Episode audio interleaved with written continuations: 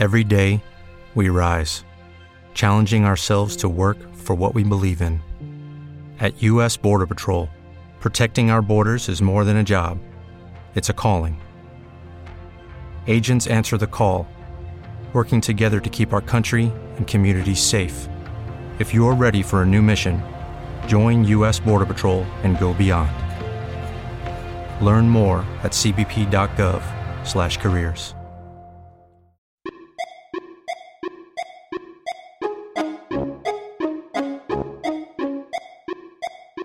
Bentornati figliuoli e figliuole all'Only Bean, bentornata Eleonora. Bentornato a casa mia Ligi, benvenuto, sono contenta. Tra l'altro io ci tengo a fare subito questo disclaimer eh, per chi ci guarda in video. Aligi e io siamo testati positivi, cioè, ne- oddio, negativi, Negativi. al coronavirus e quindi date le ristrettezze di tecnologia a questo giro, infatti come vedete questa è un'edizione vicini vicini per la gioia di chi ci scippa tra l'altro. Esattamente, perché Eh. il mixer non ci legge i due microfoni, perché il nostro il Mac che utilizzavamo si è brusato, Eh, Audacity sta avendo delle difficoltà a trovarli tutti e due, quindi oggi lo facciamo con un microfono solo. Un bel microfono che comunque Esatto. dovrebbe garantire la qualità audio, ma almeno facciamo una puntata con una qualità audio decente, perché le due extra vi sono piaciute un sacco, ma avevano la qualità che avevano e quindi alla fine ci siamo dovuti adattare. Sì, siamo Comunque. d'accordo, tra l'altro, perché pure noi avremmo preferito farle così, però vabbè, siamo sani e quindi siamo vicini, non ci stiamo passando il coronavirus. Ragazzi, ve lo giuriamo, mi raccomando, voi mantenete il metro di distanza, indossate sempre la mascherina, eccetera, eccetera. La mascherina ce l'ho là e sono venuto con la mascherina. Ricordatevelo sempre, siamo venuti tutti con la mascherina dove dovevamo andare, quindi proteggetevi, proteggetevi, è un periodo brutto. Ma in questo periodo brutto noi vi portiamo le cose belle. Oggi finalmente Benissimo. abbiamo la quarta puntata, che è la puntata sulla storia. Ma, ma potremmo fare la puntata facile del vi facciamo un riassuntone e ci leviamo. Infatti. No. Il riassuntone, ragazzi, ve lo potete leggere sulla Final Fantasy Wiki o quello che volete, anche perché ce ne sono di riassunti della storia di Final Fantasy che sono più che chiari. No, noi stasera vogliamo eh, valutare assieme per quale motivo la trama di Final Fantasy VII viene ritenuto uno dei suoi aspetti più elevati, la narrativa in generale di Final Fantasy VII viene ritenuta uno dei suoi aspetti più eccezionali, per quale motivo è importante, quali sono le sue tematiche, analizzarle una a uno e vedere perché alla fine hanno azzeccato veramente quasi tutto, quasi, quasi tutto, eh, e poi appunto hanno avuto molto materiale su cui lavorare per il remake. eh.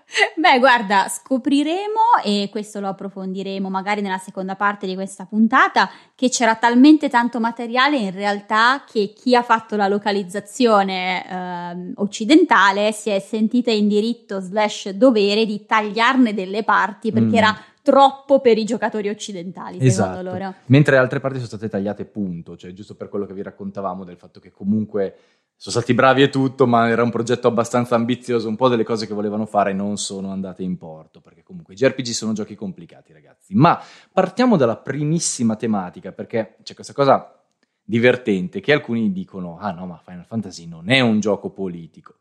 Eh, ora c'è questa tematica nell'internet, ragazzi, è molto legata alle discussioni legate alla guerra, social justice warrior, alt-right, tutte queste cose qua, ma noi non ce ne frega una mazza.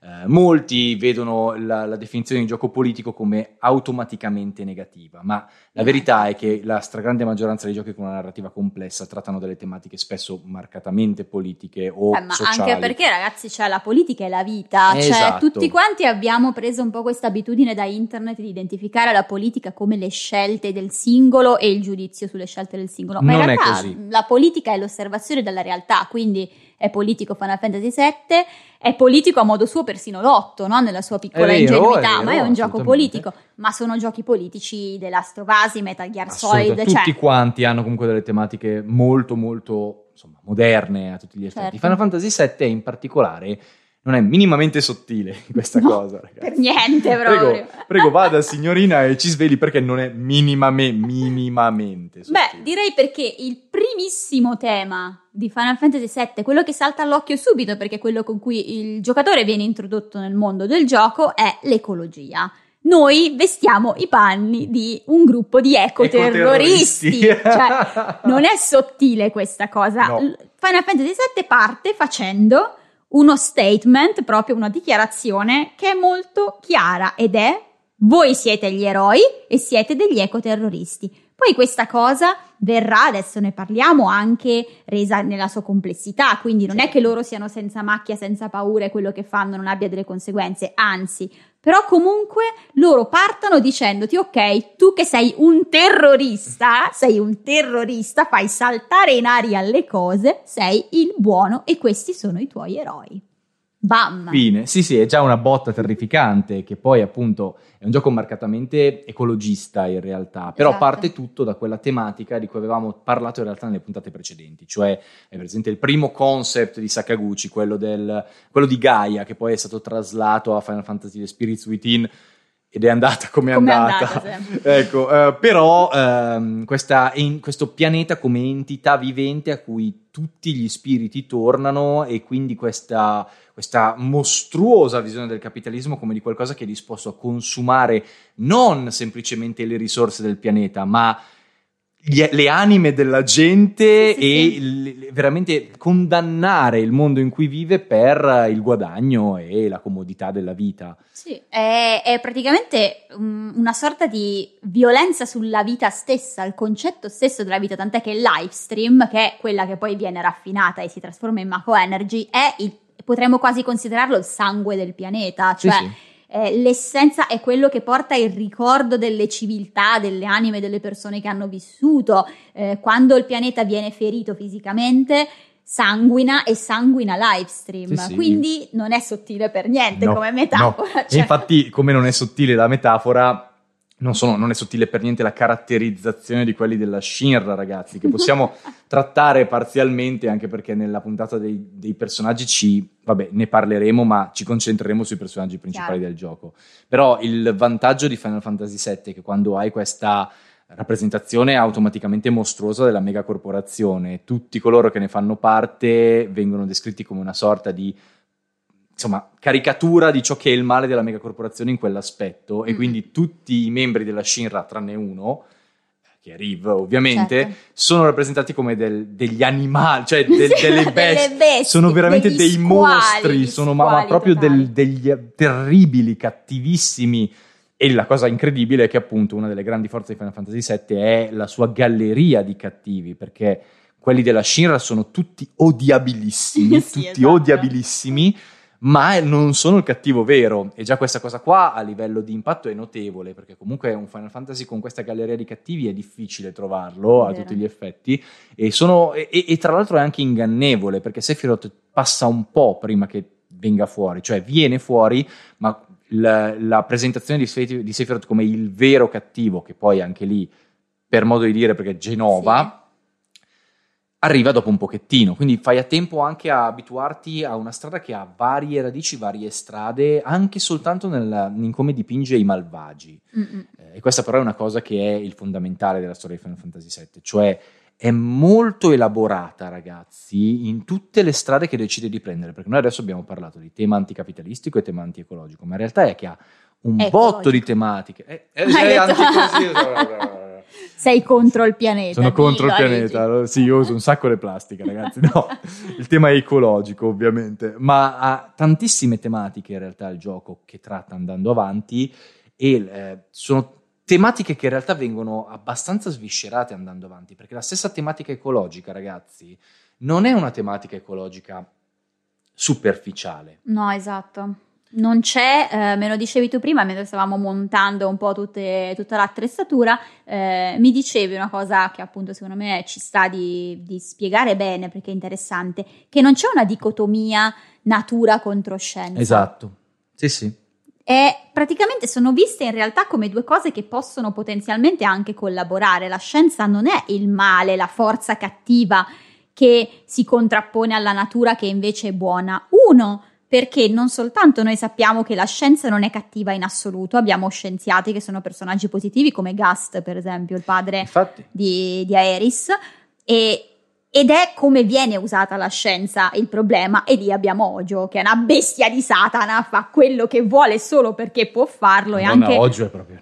è proprio anche macchiettistico in senso anche buono in realtà nella sua cattiveria assoluta però in realtà anche la natura non è vista come buona assoluta la natura ha le weapon Eh, esatto, sì, Cioè- sì, sì, sì. sì, che poi sono cattive relativamente perché alla fine sono meccanismi di protezione simili Sì, sono- ai globuli bianchi, Esatto, sì, per sono dire. degli anticorpi. del Però pianeta. effettivamente c'è eh, anche lì la tematica poi che ricollegheremo al finale è abbastanza pesa se vai a pensarci. Però no, infatti quello che dicevi tu, Gast viene visto come una figura positiva e viene dipinto come figura positiva ed è uno scienziato proprio scienziato per tutto il gioco, tanto che appunto è il padre di Aeris, giusto per dire. Ma anche Bugenhagen stesso, che È viene vero. visto come questo anziano che capisce il pianeta, che ti spiega, ti fa lo spiegotto narrativo sì. un po' da JRPG in cui ti sta svelando le basi del background narrativo e la comprensione di quello su cui tutto si basa, che a un certo punto ti svela che è stato uno scienziato e che l'odore delle macchine non gli dispiace affatto. Mm, Quindi esatto. questa visione di Bugenhagen, che poi è proprio il mistico fluttuante Bugenhagen, è questa cosa qua proprio. Su una palla, Su una palla, verde fosforescente. tipo Baba di male. Dragon Ball, quella cosa qua, eh, che a un certo punto dice, ah, però l'odore del grasso da macchina è un bel ricordo, e tu dici, minchia, cioè non è la lotta contro la scienza, la scienza è una cosa che non è necessariamente negativa, è negativo come viene utilizzata, quindi ciò Sì. che è negativo è il male all'interno dell'umanità e il- la visione puramente capitalistica deumanizzante che dice a noi non importa minimamente della vita delle persone, non importa minimamente di distruggere il pianeta, noi vogliamo solo ottenere potere e guadagno, tanto saranno problemi di altri. Infatti è anche secondo me molto coraggioso a suo modo il fatto che dal momento uno del gioco vengano in qualche modo colpevolizzati o comunque resi complici di quello che succede le persone che non fanno qualcosa contro. Quindi Barrett, che io amo perché ne parleremo poi nei personaggi, è un idealista puro, ma noi sappiamo, conoscendolo, che questo idealismo è una reazione a un trauma, una cosa che cerca di cancellare. E quindi e che trauma. Esatto, Cioè, gigantesco. Però lui, che si pone come un idealista puro, dice chiaramente non la Shinra è cattiva e tutti sono buoni, dice la Shinra è cattiva, però guardali tutti questi stronzi che non si pongono il dubbio di da dove viene questa energia che usano, perché a loro basta soltanto starsene tranquilli e non si preoccupano di quello che c'è nel settore sotto. Sì, E sì. quindi tutti quanti vanno, ma anche quelli degli slums, non sono i santi, pi, i poveretti che però si vogliono bene, no, perché se loro avessero un settore ancora più basso, tranquillamente starebbero meglio e se ne fregherebbero Certo. di come stanno quelli sotto. È Sì, proprio sì. una questione di disparità sociale in cui però ognuno guarda il suo. E tra l'altro la disparità sociale è una tematica che qui viene trattata e come sempre è molto significativa per ovvie ragioni, ma è una tematica che si ritrova molto spesso nella narrativa giapponese, ragazzi, perché Final Fantasy comunque segue dei topoi precisi per certe cose. Ehm, il suo bello è che appunto li rielabora in modi incredibilmente interessanti. Poi, ripeto, questo tipo di trattamento della tematica ecologica è abbastanza unico nel suo genere, poi con questa visione di fondo incredibile, vabbè, lasciamo perdere, cioè, Mhm. sono pochi quelli che ci si sono avvicinati, ma la tematica della disparità sociale è una cosa che si vede tantissimo in tanti medium giapponesi e non, ma mm, per dire la divisione in livelli è una roba che in Alita è evidentissima e che qua è riportata più o meno paro paro, cioè ricchi sopra, poveri sotto, i poveri che pigliano gli scarti vivono Esatto, vivono. sì, cioè. lì c'è proprio anche la- un po' il riferimento a proprio a Metropolis, e quindi va proprio a ripescare anche un po' alla narrativa sci-fi, anche tradizionale se Certo, sì, vogliamo. sì, sì. L'ispirazione d'altronde viene da varie fonti, l'avevamo già Tra detto. l'altro, a proposito di questa cosa, l'altro giorno stavo scherzando eh, e stavo, però in realtà poi ci ho pensato ed è un ragionamento vero. Stavo dicendo, giocavo al remake e, e a un certo punto mi metto a pensare ad alta voce e dico che poi il motivo per cui vogliamo bene a Tifa e a Eris, a tutte e due, è che sono due proletarie. Cioè, Rinoa, Rinoa sta sul culo a tutti perché è la figlia del- di papà, del colonnello Sporca borghese! una borghese che a un certo punto dice io voglio fare la rivoluzionaria e quindi se ne va e poi i gufi di bosco che non vogliono disturbare il riposo della principessa ma vai al diavolo cioè? Oddio, borghese maledetta, Rino. Tu ce l'hai È un po' proprio la qua, ragazza, ragazze, sì, io tanti, tantissimo, lo sai che non mi piace Rino, però mi fa ridere, però in realtà rientra in questo discorso, cioè i Sì. nostri eroi sono un ex mercenario, eh, circa mercenario, chiamiamolo così, comunque un ex soldato, almeno quello che sembra quando ce lo presentano, in realtà è persino meno di un, di un ex soldier figo, una barista, una fioraia, un minatore, un, cioè il più altolocato lì dentro, cioè È quello Sid. socia- è, Sid, È Sid. che è quello che ha lo status Che è comunque sociale. quello che è andato in fallimento lo stesso. Sì, Perché è ed falli- è un sì, sì, sì, depresso, è un palesemente alcolizzato, anche se non possono dircelo No, perché è un gioco però si vede abbastanza palesemente alcolizzato. Cioè, comunque questi sono i nostri anche Riv in realtà ha uno status eh, kite sit, però Beh, ma anche un- Vincent un era po' la pazzo. bodyguard di sta Sì, prima, cioè- di, di- di- prima di seppellirsi da solo. Però com- sono comunque tutti personaggi che sono in qualche modo o proletari o caduti dalla grazia del benessere. Sono i Però è poracci e quindi Sì. cioè, simpatizzi con i poracci. Li vuoi bene. Li vuoi bene, sì sì sì, perché vorresti vive- vederli vincere alla vita. È l'underdog, capisci? Esatto, È la, è la esatto. storia dell'underdog. No, che poi, ripeto, ehm, comunque questo trattamento viene fatto anche in modi, che poi noi ovviamente lo stiamo molto semplificando, Sì, però l'elaborazione delle, delle vicende dei singoli personaggi che poi appunto tratteremo più avanti è molto interessante anche perché eh, sono personaggi che non devono semplicemente ritrovare il loro posto nella vita, ma devono ritrovare se stessi fondamentalmente nel Sì, gioco. sì, sì, c'è una questione identitaria fortissima e tra l'altro una cosa curiosa che lega questi due discorsi, quello Mhm. dell'identità e quello anche del capitalismo, secondo me è l'uso, adesso lo so che stiamo parlando di un JRPG, quindi è così per struttura di gioco, Certo. però l'uso che ne viene fatto narrativamente è interessante e mi riferisco ai piccoli centri abitati spopolati. I personaggi puntualmente per ritrovare una parte di se stessi Sì. vanno, tornano alla loro hometown, alla loro città natale, che è sempre un paesino. E tra l'altro noi sappiamo che siccome il lavoro c'è solo a Midgar, perché la Shinra dà lavoro, tutti stanno spopolando i piccoli centri. Mhm. E quindi, anche se appunto è totalmente funzionale al fatto che il gameplay di un JRPG richiede grandi città e paesini da girare, però di fatto non ci sono altre grandi città È vero, è. Midgar il centro di tutto. C'è solo ed esclusivamente La Midgar. megalopoli. Sì, sì. Non ce ne sono, gli altri sono tutti villaggi. Quelli che avevano un reattore magari hanno goduto di un po' di benessere, ma poi è arrivata l'inculata nell'avere un reattore, cioè che a un certo punto esplode. Alcuni sono- alcuni sono lì perché sono stati magicamente ricostruiti, tipo un certo Nibelheim. Esatto. Oppure comunque fa comparire i mostri il reattore. Quindi comunque c'è la fregatura, però di fatto i ragazzi giovani se ne vanno dalle pae- dai paesi, eh, le persone che scappano da qualcosa se ne vanno dai paesi, arrivano in questa megalopoli totalmente spersonalizzante in cui riesci a fuggire dalle tue responsabilità, ma quando è il momento di riprendere la tua vita in mano devi tornare a Nibelheim, devi tornare a Corel Town, devi tornare nei, nei piccoli centri con il vecchietto. Sì, sì.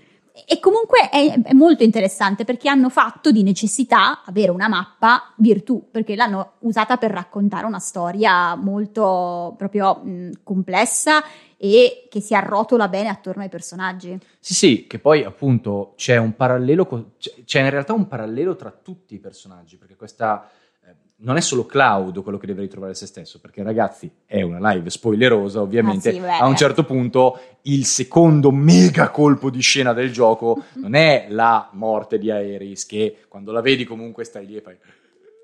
sì. Che poi, piccola parentesi sulla morte di Aeris, poi evitiamo di trattarla es- esageratamente perché sarebbe un po' banale, a mio Sì, parere, esatto, concentrarsi su concordo. quella come shock, ma la morte di Aeris fu uno shock eh, non solo dal punto di vista puramente narrativo, perché comunque una scelta così pesante era rara nei JRPG in generale, ah ti ammazzo l'eroina così a metà gioco, secca, ma anche da un punto di vista del player poco investito all'interno della, so- della storia, cioè Sì. poco- con poco investimento eh, sentimentale per la storia, perché il, play- il giocatore la vede come perdita di risorse. Perché Aeris la perdi dopo averla livellata Eh, e certo, l'healer, ragazzi, tutti la usavano, tutti, e perdi tutti gli oggetti che aveva addosso. Quindi se sei un, un sasso senza emozioni, comunque ti gira la minchia. Cioè l'hanno proprio vero. scelta per essere il più pesante possibile. E infatti c'è quel momento terribile in quando lo rigiochi in cui sai, e l'ultima volta che ce l'hai nel gruppo le togli gli oggetti e tu sei lì che già piangi praticamente. È. Quella sofferenza del ti devo togliere l'anello, devo togliere tutto. È una cosa bruttissima.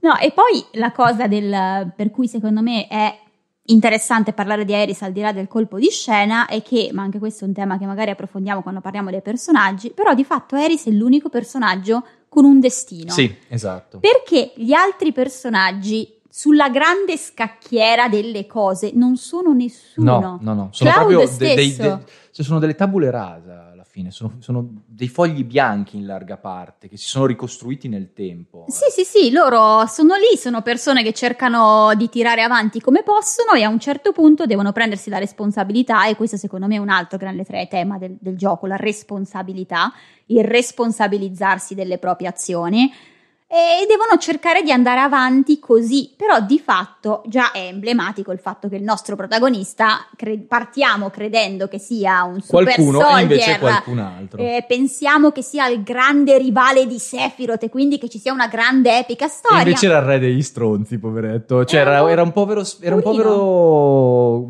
g- grunt, detta terra terra. Era un soldatino della Shinra che non aveva raggiunto i suoi sogni, che infatti ne stavamo parlando prima. Il secondo grande colpo di scena, Cloud che scopre di non essere un soldier, Cloud che scopre che sì, c'è andato a Nibelheim, ma tutto quello che credeva fosse vero era Zack che l'aveva fatto e lui era l'amico soldatino che lo, lo- lo osservava nelle ombre con il casco per non farsi riconoscere. Sì, non farsi riconoscere da Tifa perché lo umiliava il fatto di averle promesso che sarebbe diventato un eroe e invece E non invece era, non è diventato niente. esattamente. Questa cosa qua, infatti, è un colpo incredibile. Cioè, quando la vedi, secondo me, questo è il grande colpo di Sì, scena. Che tantissimo. poi, come vi dicevo, eh, questa scena qua crea un parallelo non solo tra Cloud e il suo riscoprire se stesso, di cui, ripeto, parleremo più dettagliatamente nella puntata dei personaggi, ma tra lui e tutti i personaggi, con la loro necessità comunque di riscoprire se stesso e di andare avanti in una vita che è stata spezzata o azzerata da qualche trauma, e con Sephiroth.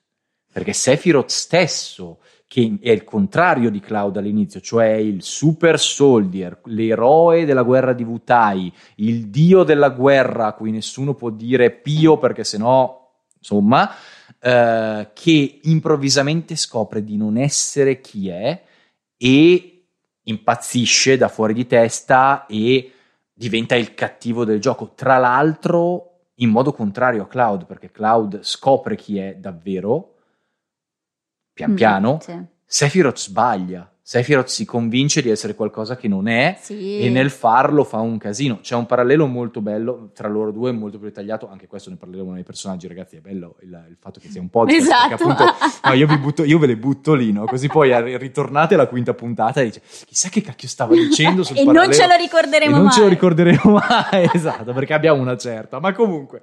Provaci, eh, provaci. pro- ci proveremo.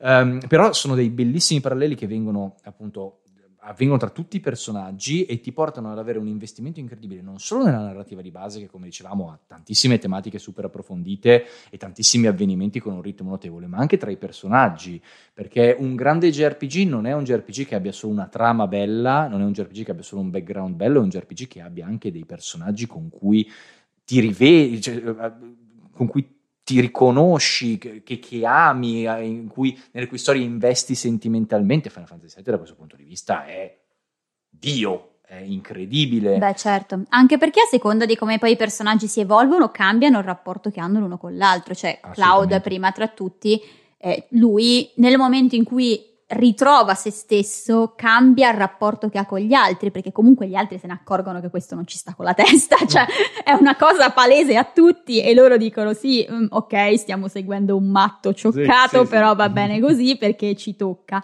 E paradossalmente lui guadagna la stima degli altri, la fiducia Sì, degli sì. altri nel momento in cui ammette davanti a tutti io pensavo di essere questo, in realtà non sono niente, volete seguirmi lo stesso? E quello è un momento E quello è un bellissimo. momento fantastico, assolutamente. È un momento veramente, veramente bello. E ce ne sono tanti. Che poi, ragazzi, in tutto questo, non vogliamo dire che Final Fantasy VII sia un gioco della narrativa straordinariamente perfetta. Final Fantasy VII, come tutte le opere giapponiche, ha i suoi alti e i suoi bassi. Alle Eh, giapponesate. alle giapponesate, ma ha anche una scrittura che in realtà, cioè molta della narrativa viene spesso valutata anche in base alla qualità della scrittura. La qualità della scrittura di Final Fantasy VII è molto difficile da valutare per un occidentale per le questioni della traduzione un po' ballerina di cui vi avevamo parlato du- durante la puntata dello Sì. sviluppo, cioè a livello di localizzazione hanno fatto dei casini, hanno fatto dei tagli, hanno fatto de- un po' di, bo- di boiate e quindi è difficile percepirlo come un gioco scritto magnificamente perché i dialoghi sono quello che sono. Il motivo per cui ti rimane impresso e risulta magnifico per davvero a livello di storyline è proprio il modo in cui porta avanti tutte queste linee narrative, tutte queste tematiche, tutti questi personaggi eh, incredibilmente bene e riesce a controbilanciare un po' l'assurdità dell'umorismo giapponese, delle cazzonate tipiche giapponesi, con dei momenti di una drammaticità incredibile. Questo è un gioco in cui c'è Barrett Marinaretto e c'è Barrett che vede morire il suo migliore amico nell'incendio da lui provocato perché è stato lui che voleva il reattore. Come... Padre della sua figlia adottiva, tra cioè, l'altro. Ragazzi. Come queste due cose riescono a convivere è un mistero, ma loro ce l'hanno fatta. Certo, delfini magici per delfini magici da una parte, Eloni Bean per dire, e dall'altra un pover'uomo disperato che si rende conto che la sua vita è un inganno e, e, e, e entra in stato catatonico platonico in sedia a rotelle con la sua amica d'infanzia, che poi tanto amica d'infanzia non era che lo sta esatto. lì ad esatto. accudire. La sua conoscente d'infanzia. Sì, perché anche lei ha perso tutto. Cioè queste cose qua... Che, cioè, hey, hey, hey. Il peggior, il cattivo più bastardo della storia dell'umanità che prende il sole su una sdraio. cioè, a un certo punto lo trovi e prende il sole sulla sdraio. Che bello, Giovanni. Capito? Cioè, ci sono comunque delle assurdità che per certi versi con il remake hanno soltanto nella prima parte ovviamente perché il remake tratta la parte di uh, Midgar, rimaneggiato perché sì. molte delle cose che avevano aggiunto perché erano dei canoni da JRPG o delle necessità di inserire delle parti di gioco forzate per far andare avanti l'avventura le hanno un pochettino rimaneggiate in modo furbo, poi nel remake hanno fatto altre cose ma va bene, ah.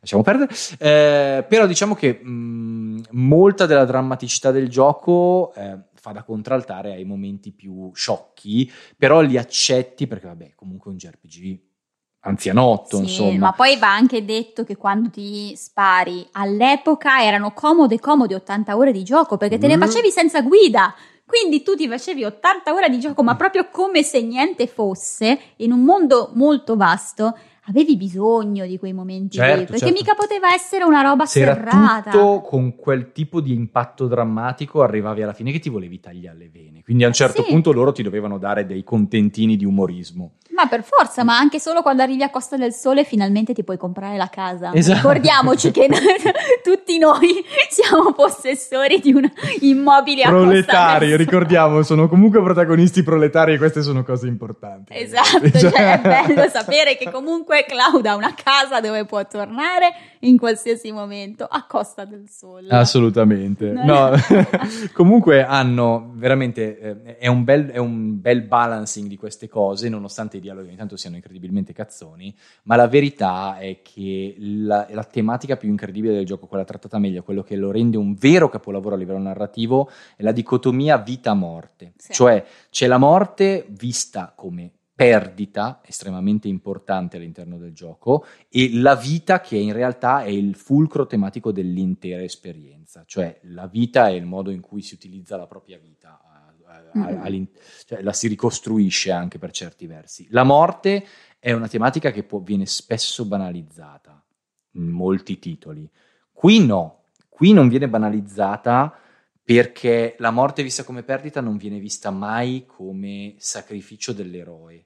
Mm-mm. Cioè, è il motivo per cui siamo incazzati anche con... Cioè, siamo, siamo incazzati con gli spin-off, ragazzi, perché la morte in Final Fantasy VII è una cosa cioè, sembra una cazzata dire, però la morte è una cosa brutta. cioè, esatto. la morte è una cosa brutta. La morte è una cosa negativa. È una roba che arriva e magari non te l'aspetti ed è brutale ed è perdita. Quel personaggio non c'è più ed è seccato ricchissima e lo è con Aeris e lo è con Dain e lo è con tutti coloro che crepano, persino Vincent è un personaggio costruito sul fatto che non può morire e a un certo punto dice muoro uguale, cioè mi seppellisco in una bara perché così muoio anche se non posso più. morire.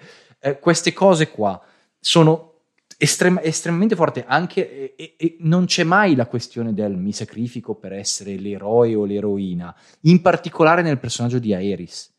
E la cosa che a noi ci dava più fastidio in assoluto degli spin-off era Aeris Madonna addolorata. Esatto, sì, che sempre... Ma torna un po' al discorso che dicevo, che dicevo prima sul fatto che Aeris è l'unico personaggio con un destino e uh, la vera, perché questo destino è dettato chiaramente dall'essere l'ultima di una razza e l'unica persona che può fare quella cosa lì. Anche Red 13 è l'ultimo di una razza, però non ha il ruolo che ha Aeris nella decisione tra la Terra sciopa o non sciopa.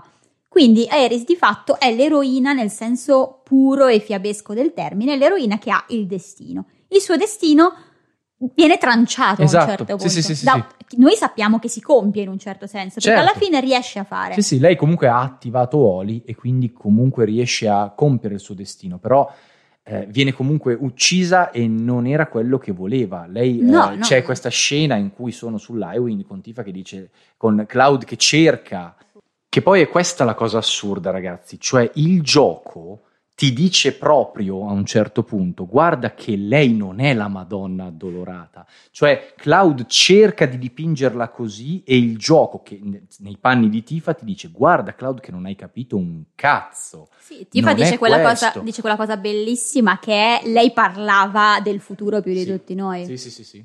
che è una cosa molto toccante e tra l'altro vedi anche qui la, la sottigliezza di come è scritto. Comunque questo dipingersi a Eris come la- l'angelo che si è sacrificato volontariamente è un modo per Cloud di elaborare l'assurdità della sua morte, che è una cosa che è successa, ce l'aveva davanti e non ha potuto fare niente, Esatto. è successo così. Non, non ha fatto tempo a muovere un muscolo se non, tra l'altro, il momento in cui stava per ammazzarla lui stesso. Sì, sì.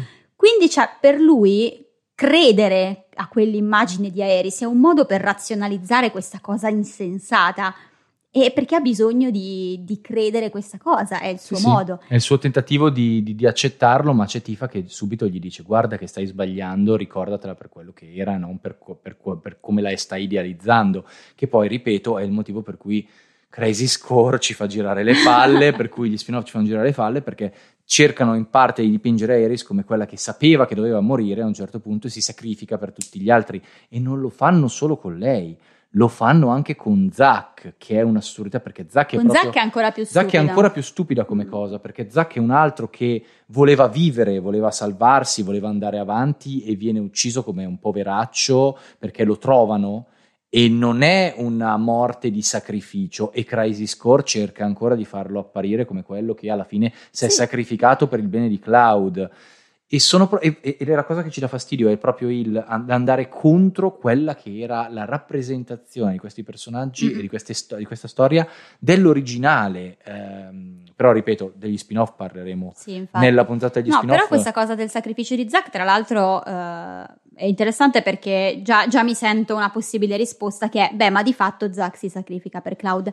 Zack cerca di salvare Eh. capra e cavoli e la persona che è lì a fianco a lui È sta Cloud. schiattando Sì, sì, male perché Cloud non- non- il suo fisico non ha retto i trattamenti di Mako e quindi è totalmente inutile. Quindi Zack non è che si sacrifica dicendo non mi importa se morirò perché io lascerò in Cloud il mio ricordo come della persona che l'ha protetto.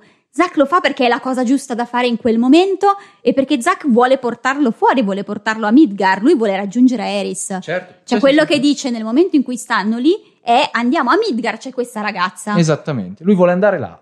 Sì, sì, sì. Cioè, lui comunque guarda sempre, è molto simile ad Aeris in questo senso. Sono due personaggi che guardano sempre al futuro ed è questo che rende così commovente quello che si to- gli tocca fare a un certo punto. Cioè, mentre Aeris posso crederci che abbia una connessione col pianeta tale che a un certo punto diventa una sorta di consapevolezza anche un po' inconscia che potrebbe succedere quello che poi in effetti succede. Non se lo sceglie apposta, però è pronta. Almeno di questo sono sicura, che Eris va lì sapendo che qualcosa di terribile può succedere, però lo fa lo stesso perché è la cosa giusta da fare. Sa che è un soldato, Sì, sì. sa combattere, si getta nel combattimento pensando probabilmente fino all'ultimo di poter vincere. E invece alla fine non ce la fa.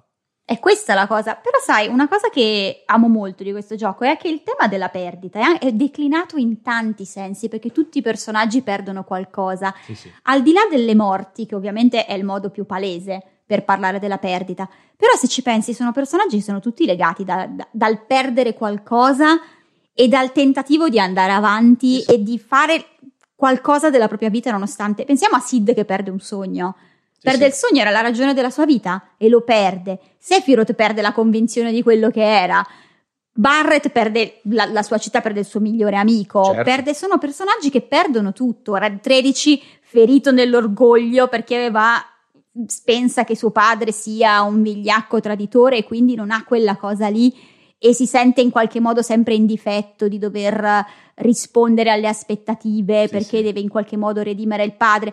Sono tutti personaggi che sono segnati dall'aver perso qualcosa e questo è un tema gigantesco all'interno certo. di questa storia. Infatti è un tema fantastico, ma il tema che poi lo controbilancia è quello della vita, cioè il fatto che comunque tutti questi personaggi a un certo punto riescono a sconfiggere questo trauma, riescono a sconfiggere questa perdita, riescono a superarla e a dire no, noi dobbiamo fare qualcosa, noi dobbiamo attivarci per risolvere le cose. E eh, qui sta anche la grandezza della chiusura, cioè il fatto che eh, per il tutto, la chiusura è sibillina di Final Fantasy VII, ragazzi, perché c'è un sacco di gente che è convinta che la chiusura sia chiarissima, e ripeto, anche lì gli spin-off hanno rovinato tutto, perché l'hanno letteralmente canonizzato la chiusura quella positiva, ma in realtà il bello della chiusura di Final Fantasy VII era che era sibillina, cioè il fatto che Bugenaga a un certo punto ti spiega che Holly, la materia evocata da Eris per fermare Meteor, può depurare il pianeta eliminando tutto ciò che percepisce come minaccia l'umanità può essere percepita come una minaccia. Anzi, il gioco ci ha detto Anzi, il gioco ci ha detto fino adesso che lo è. Il motivo per cui eh, noi pensiamo che la chiusura sia positiva che il pianeta non abbia eliminato la, la, l'umanità è perché sulla chiusura in cui vedi Nanaki con i figli e la natura che ha riconquistato Midgar, senti la risata di dei bambini e quindi ti aspetti che siano sopravvissuti gli esseri umani. Ehm, la verità è che il gioco lascia l'interpretazione alla mente del giocatore. Il motivo per cui lo interpreti positivamente è perché sul finale Cloud e tutti gli altri agiscono, ritrovano un senso di sé, capi- capiscono che l'umanità deve, deve, fare, deve agire contro quello che sta succedendo per salvare il pianeta, per, salvare, per migliorare le cose. Quindi dici, vabbè, è un finale positivo da JRPG. Mm-hmm però il fatto che il finale sia sibillino è perfetto a mio parere, perché da, cer- da, un certo punto di vista non va ad annullare tutto ciò che è stato raccontato prima e comunque tutto il male che è stato fatto prima, e dall'altra eh, non è totalmente nichilista, cioè non è quella roba del tutto ciò che hai fatto non, non, è servito a niente, sono comunque morti tutti, è finita tutta nel peggiore dei modi possibili. Certo, anzi questa cosa tra l'altro è proprio esplicata nel fatto che Holly si attiva. Esatto. Perché comunque Eris continua ad esistere, lei continua sì, a esserci, sì. lei ha fatto quello che andava fatto e quello che ha fatto non viene perduto, perché il pianeta ha la capacità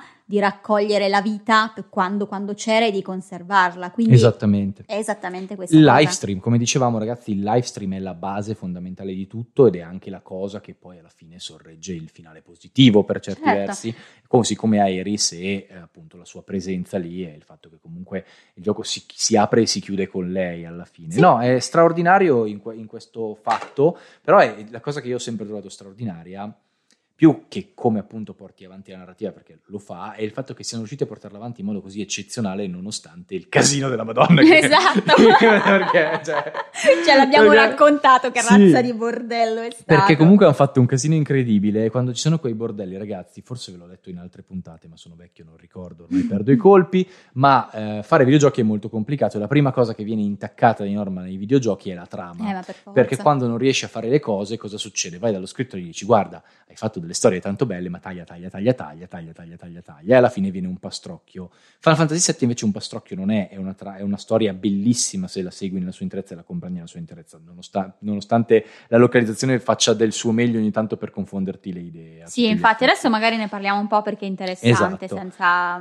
Però il fatto troppo. è che non è che non ci siano stati dei tagli pesi all'interno delle scene, eh. perché comunque loro hanno tagliato un sacco di robe. Eh, ragazzi, pensate, c'erano delle scene che spiegavano la natura dei cloni di Sephiroth.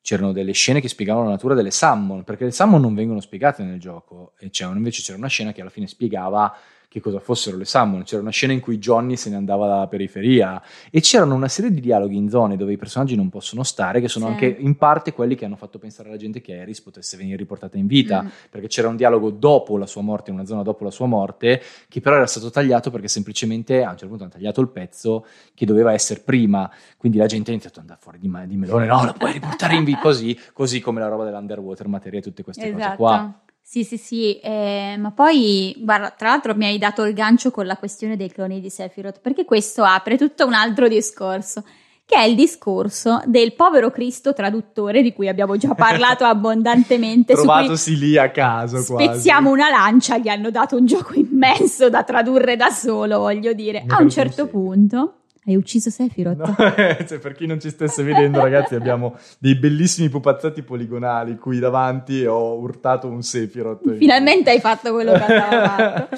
e, um, cosa stavo dicendo adesso? No, ah, eh... ah, ok, sì. Eh, questo poveretto a un certo punto però si è pure arrogato il diritto di dire queste cose sono troppo complicate, le, le eliminiamo per il pubblico occidentale che è troppo capra per capirlo.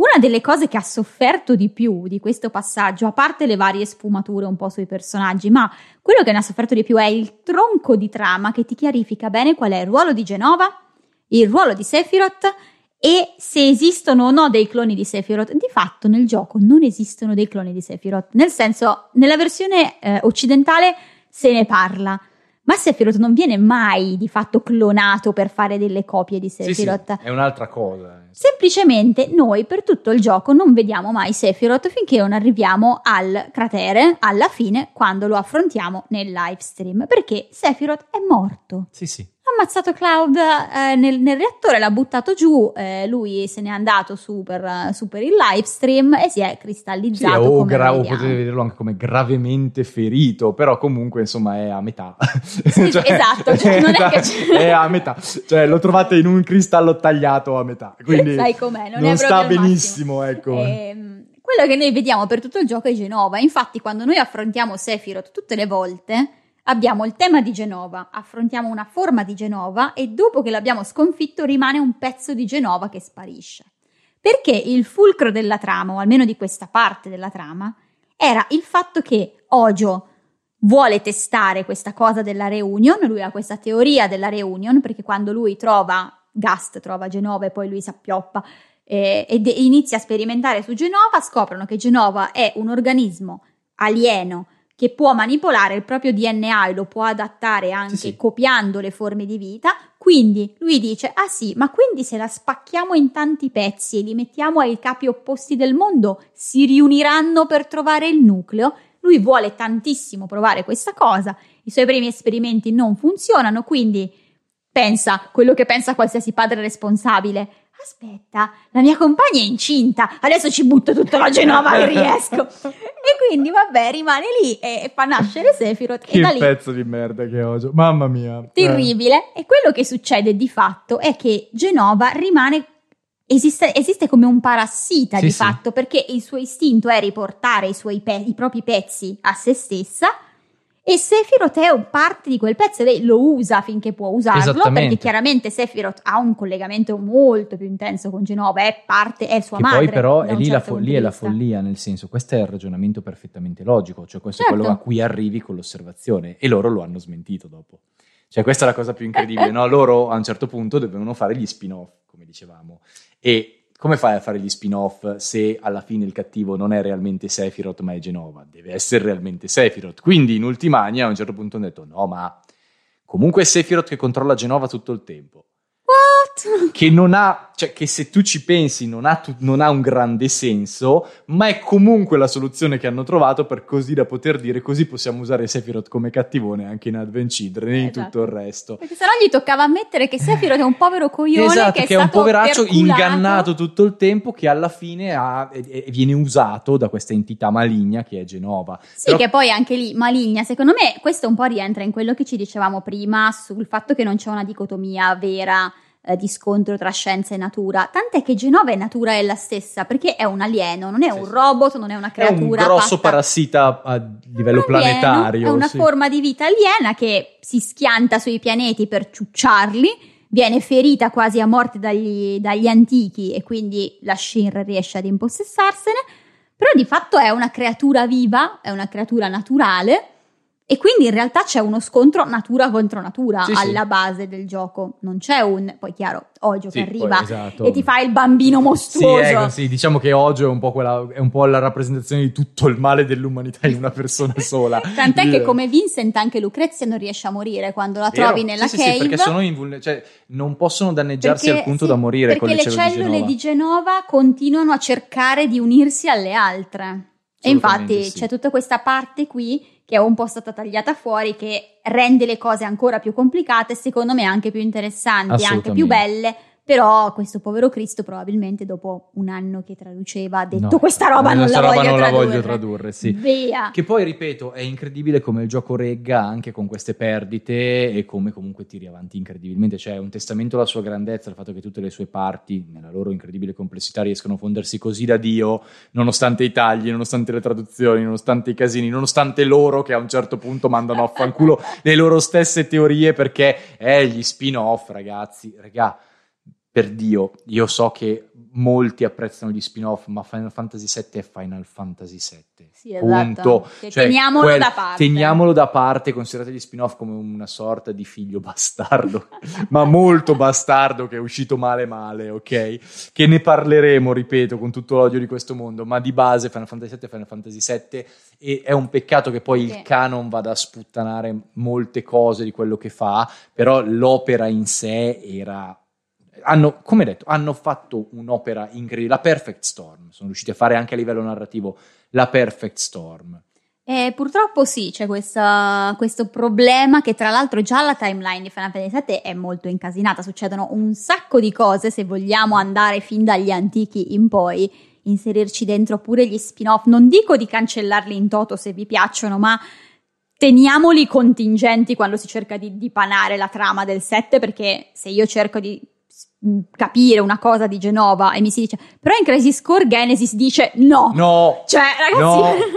se, se, la vostra frase parte con ma Genesis dice assicuratevi non va, non che io non sia nei paraggi qualunque cioè se, sento, se, sento da qualche parte Genesis dice che non è Genesis does la pubblicità della Sega no. È, è un'altra cosa.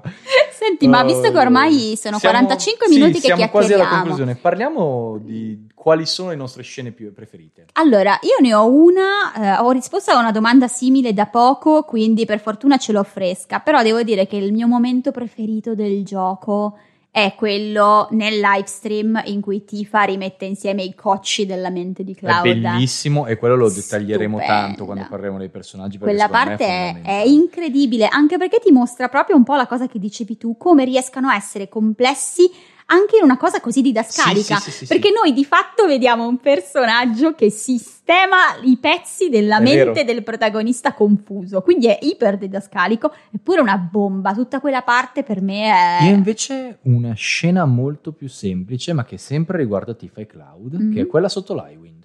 Eh vabbè, ma sono belli, sei eh un no, romanticone, vero, sono un romanticone. No, ma in realtà è perché è una scena che è anche leggera nel momento in realtà più teso di tutto il gioco, perché stai andando a finirlo. Sì, sì, stai andando a morire, Stai andando a morire, stai andando a finirlo, stai andando a, a, combattere il bossone finale e c'è questa parte in cui loro comunque hanno questo, questo, questo momento molto intimo, Tifa e Cloud, che comunque bene o male era necessario a un certo punto, e poi ritornano su e tutti li hanno visti perché sono rimasti sì, sull'highway. Che ca- bellissimo! E quindi a un certo punto tu la guardi e dici, ma quindi eravate lì? Ma quindi avete visto tutto? Eh...